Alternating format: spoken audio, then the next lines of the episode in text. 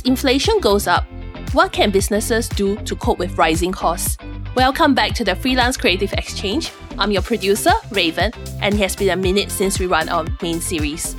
Back in June, our inflation rate hit a 13-year high at 4.4%. But inflation is not limited to just Singapore.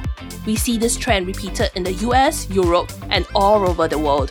We are all very concerned about how the increasing cost of living impacts on creative freelancers.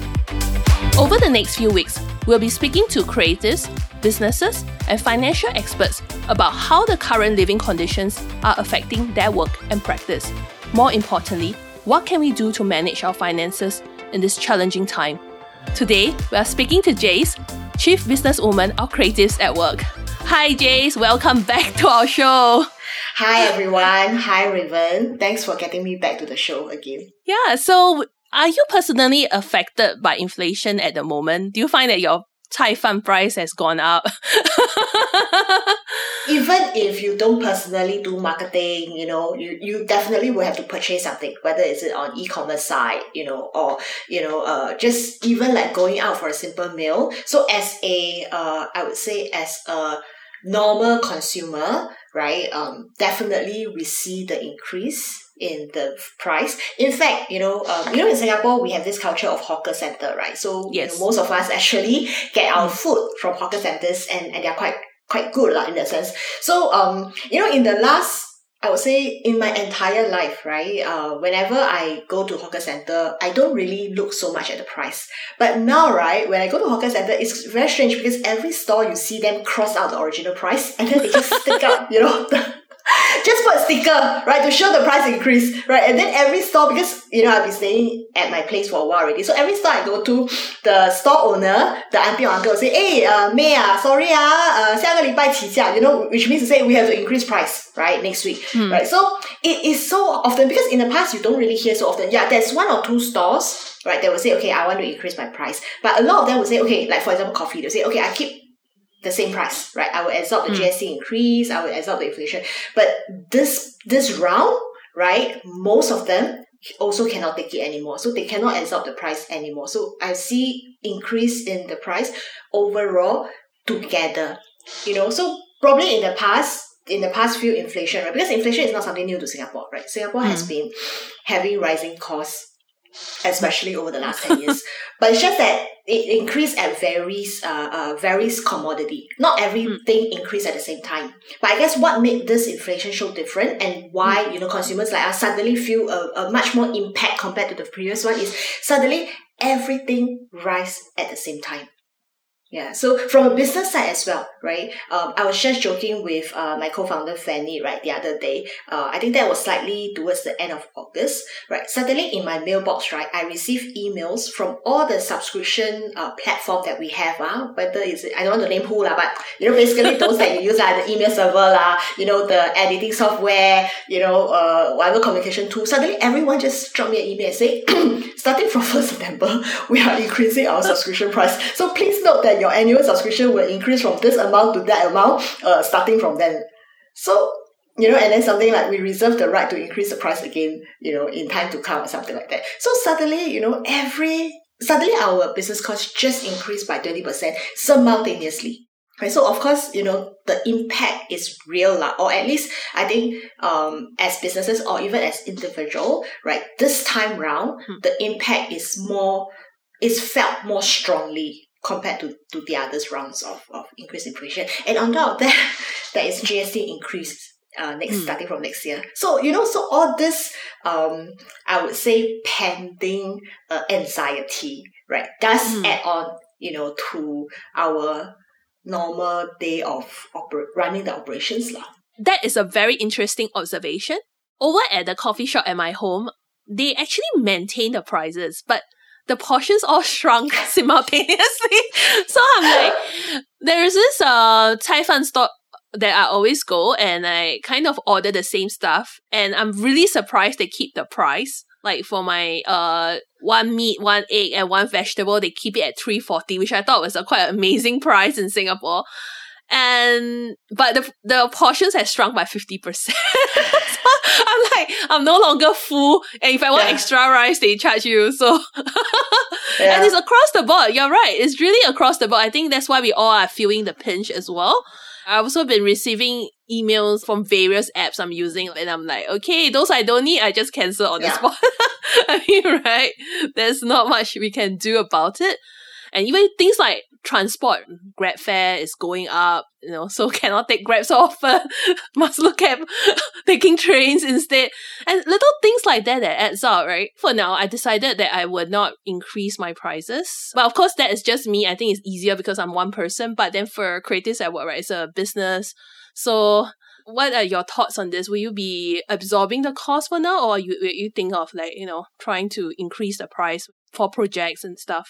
I think that is actually a very good question, right? But I tend not to think about it just that way, right? So obviously what you mentioned is correct, right? So in time of rising costs, there's two obvious ways that a business can go about doing, right? One is, of course, I increase my costs. Right, because my cost of goods sold, it has increased, my raw material costs increased, so very obvious, or rather a very easy step to take is to increase my cost as well.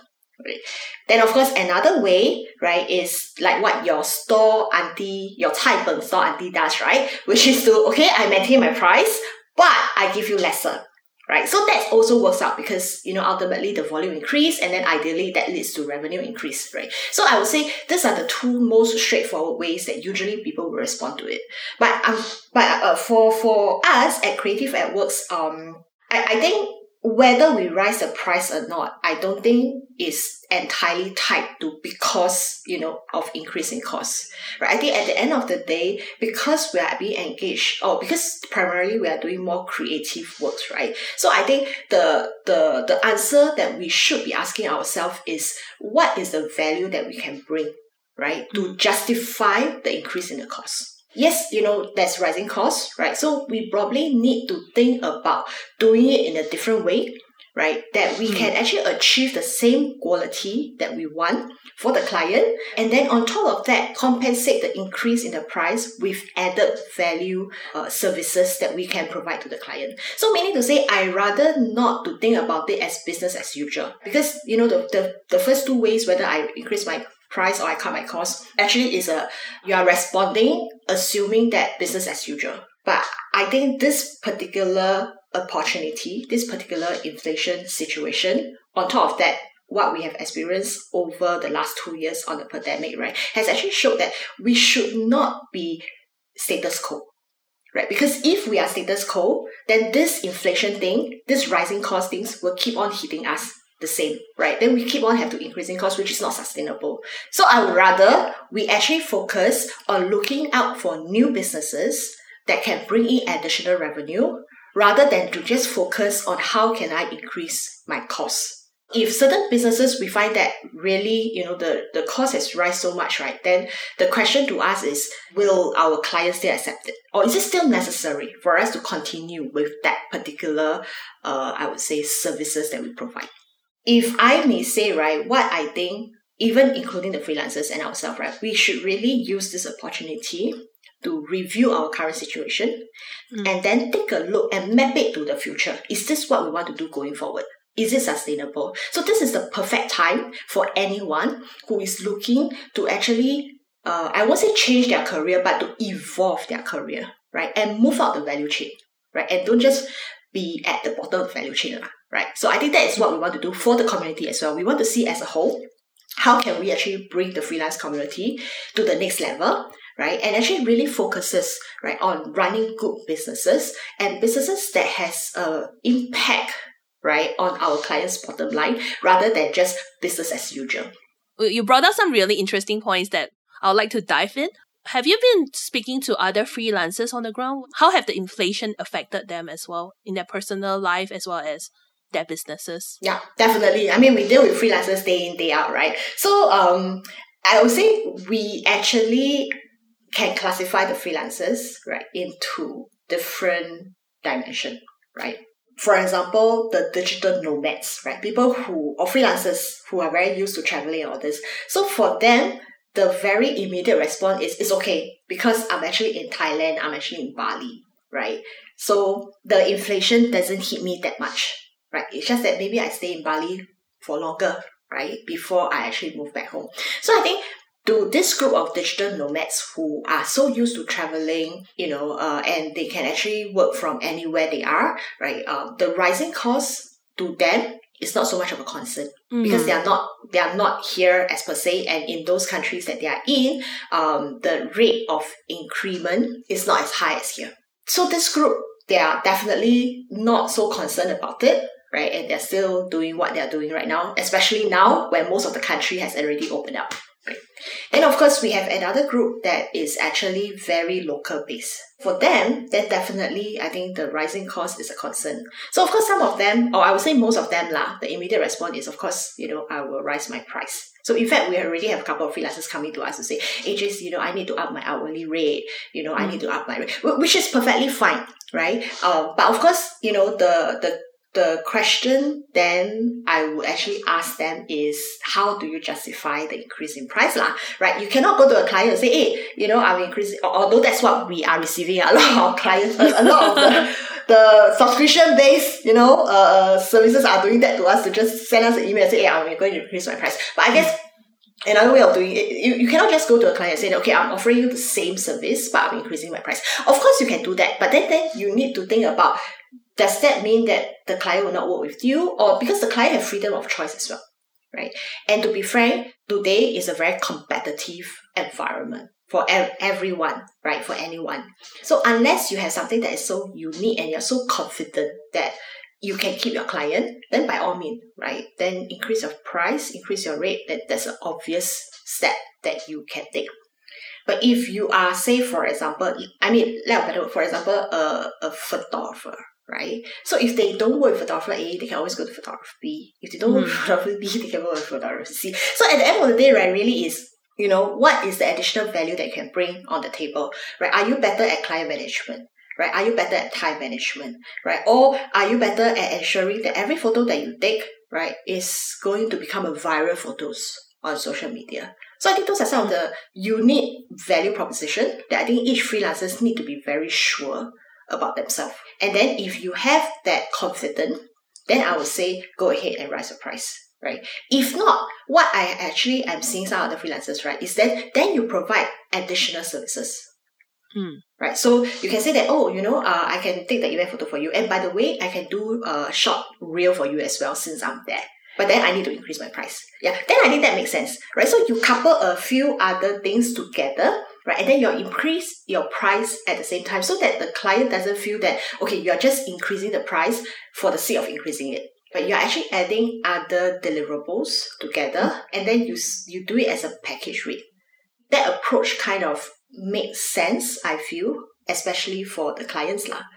Of course, there are some freelancers that is not affected at all, right? So for example, the UX UI designers.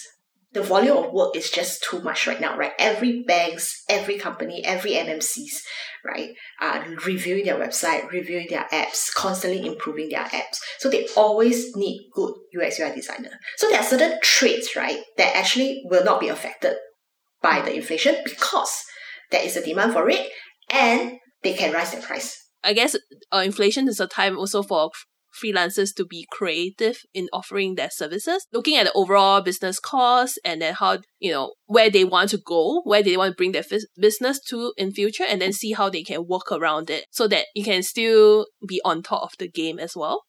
For the freelancers you speak to, are they on the whole can adjust to the changes, or they are starting to find difficulties from what you see?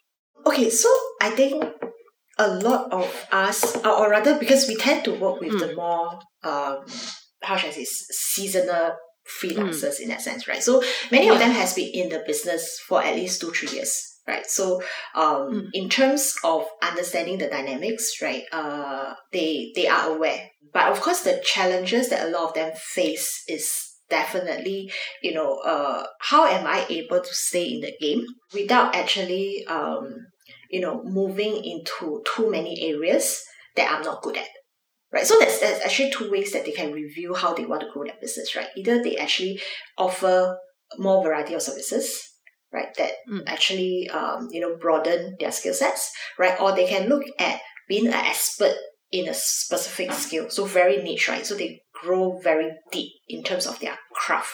So this typically is the two ways that the freelancers, will take to grow their business. But what we are also seeing, but it takes time, right? Because the inflation is now, right? For them to actually go either way, they need a little bit more time to actually move into those directions.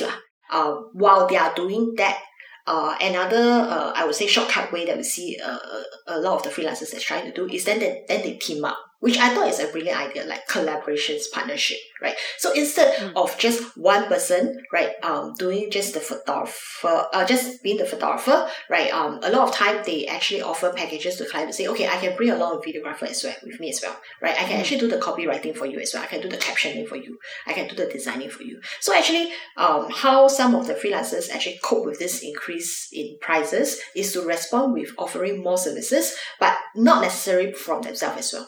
Right, so the teaming up kind of makes sense. But of course, in this kind of collaborations, partnership, right, then who is in the team matters. So that's why Creative at Work comes in as well, right, to actually help to manage some of those teams, right, so that, there will be understanding both from the client side as well as individual freelancers coming together, and actually that's what we do, I would say, after the pandemic, much more, right, compared to individual matching.